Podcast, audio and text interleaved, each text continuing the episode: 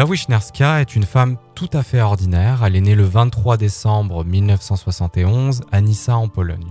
Comme beaucoup, elle ignore quel métier elle souhaite exercer et un beau jour, elle eut un déclic qui changea sa vie. Figurez-vous qu'Eva, son truc à elle, c'est le parapente. Elle dit, je cite, Quand j'ai découvert le parapente, ça a été comme un virus. Je l'ai attrapé et je ne pouvais plus m'en débarrasser. Eva vole régulièrement et se dit, mais en fait, je gère de ouf. Faut que j'aille plus loin. Faut que je fasse de la compétition. À la suite de ça, elle change complètement de vie.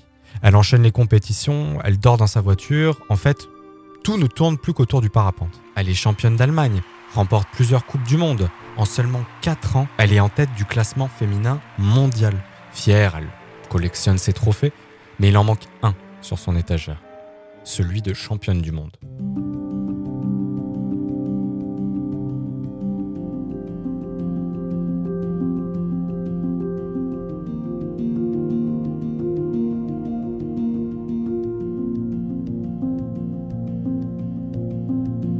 14 février 2007 à Mania en Australie se déroule le championnat du monde de parapente. C'est le meilleur spot au monde pour se lancer dans les airs. 150 pilotes issus de 134 pays viennent s'affronter. Là, tu remportes le trophée, tu es le meilleur. Tu l'as vu venir, qui va y participer?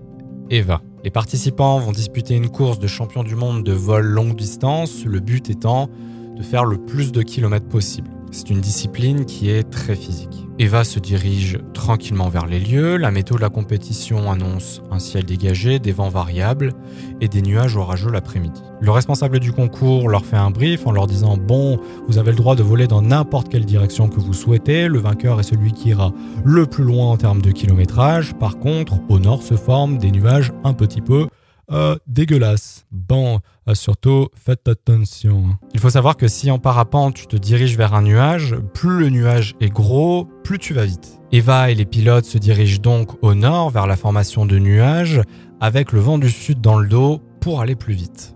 Eva lance un premier appel radio à son équipe au sol.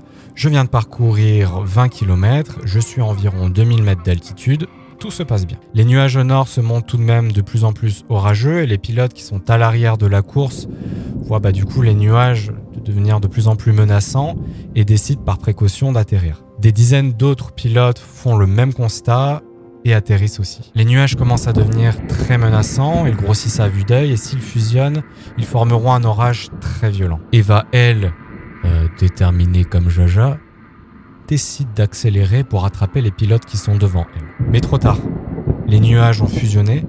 Il ne reste plus qu'un seul et énorme nuage orageux auquel il est impossible d'échapper. Eva et les autres pilotes sont pris au piège.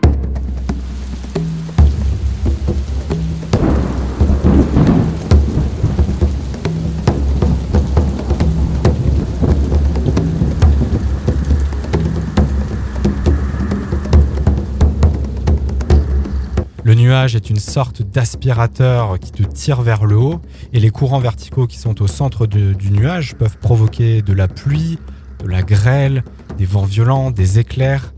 C'est l'endroit le moins sécu au monde. Eva est au cœur du nuage, se fait aspirer et prend très vite de l'altitude. Le taux de montée est à environ 30 à 40 mètres par seconde. Eva met toute sa force pour effectuer une manœuvre de descente d'urgence que l'on appelle spirale. Tu sais, c'est comme ça là. Toutes les alarmes de ses instruments se mettent à sonner, son GPS ne fonctionne plus, sa boussole ne fait que s'affoler et à l'intérieur du nuage, il fait presque nuit noire. Dans des conditions pareilles, il y a très peu de chances, voire aucune de survivre. Eva continue sa descente d'urgence, mais le nuage l'attire comme un bras vers le haut. Tout d'un coup, un éclair. Bien sûr, pour elle, impossible de savoir qu'un des pilotes venait d'être foudroyé et tué sur le coup. L'équipe au sol est incapable de voir la position d'Eva tellement qu'elle est aspirée profondément dans le nuage. Avec sa radio, elle tente de contacter son équipe et dit Stéphane, je suis dans le nuage à plus de 5000 mètres d'altitude. Il pleut, il grêle, je ne peux plus. Toujours aspirée par le nuage, elle se trouve proche des 7000 mètres d'altitude, qui est appelée zone mortelle, due au manque d'oxygène et au froid. Il fait environ moins 40, moins 45 degrés. Eva s'évanouit et continue à prendre de l'altitude à une vitesse fulgurante.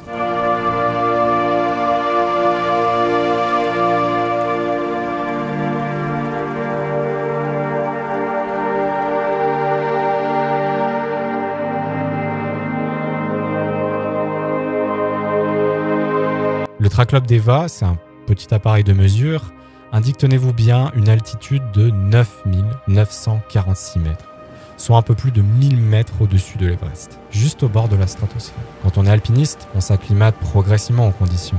On est équipé contre le froid et on est équipé en oxygène. Eva, elle, est exposée à des températures atteignant moins 55 degrés. Elle rentre donc dans une phase d'hibernation. Elle flotte à 10 km d'altitude avec une combinaison légère pendant 45 minutes. Aucun humain n'a réussi à survivre aussi longtemps à cette altitude. Elle et ses vêtements sont complètement recouverts de glace. Et là d'un coup, avec la glace, la voile cède et se plie. Toujours inconsciente, elle entame une descente à plus de 200 km/h et à environ 6900 mètres d'altitude, incroyable, le parapente se redéploie. C'est fou. Elle tente à nouveau de recontrôler le parapente pour éviter d'être réaspirée par le nuage. Eva pense qu'à une seule chose, c'est survivre et comment y parvenir. Après 45 minutes de descente, ce qui est très très long, quand ton corps vient d'être exposé à moins 50 degrés sans oxygène, elle aperçoit enfin la Terre, mais se trouve à 50 km plus loin de là où elle était aspirée par le nuage. Elle aperçoit une petite ferme et atterrit. Il était pour elle impossible de se lever, dû à la fatigue extrême liée à ses efforts et ses membres complètement gelés. Comme il fait plus chaud, elle essaye de se servir de sa radio pour signaler sa position à son équipe, mais la radio ne fonctionne pas. Tout d'un coup, son téléphone se met à sonner, c'est son équipe. Eva alors signale la position et elle est prise en charge et emmenée à l'hôpital. Sur le chemin, Eva consulte son GPS et se rend compte qu'elle est montée à presque 10 000 mètres d'altitude. Personne n'y croyait. Plus tard, en analysant son parcours en détail, ils se sont rendu compte que tous les chiffres étaient vrais et que c'est un miracle. Eva s'en sort avec seulement 6 engelures et s'envola avec le même parapente 6 jours après. Voilà, l'histoire touche à sa fin, je l'ai trouvé juste incroyable. J'essaye de m'imaginer à sa place, à une hauteur pareille, me retrouver entre la grêle et l'orage, se trouver tellement impuissant face à cette situation. Perso, j'ai jamais fait de parapente, c'est vraiment un truc qui me ferait kiffer, même après cette histoire. hein. En tout cas, frérot, je t'invite vraiment à poser un commentaire, ça m'aiderait vraiment pour le référencement et pour la chaîne. Je kiffe vraiment vous raconter ce genre d'histoire. Et n'oublie pas aussi de liker, partager, t'abonner, parce qu'il y en a qui le font, et ça me fait trop plaisir.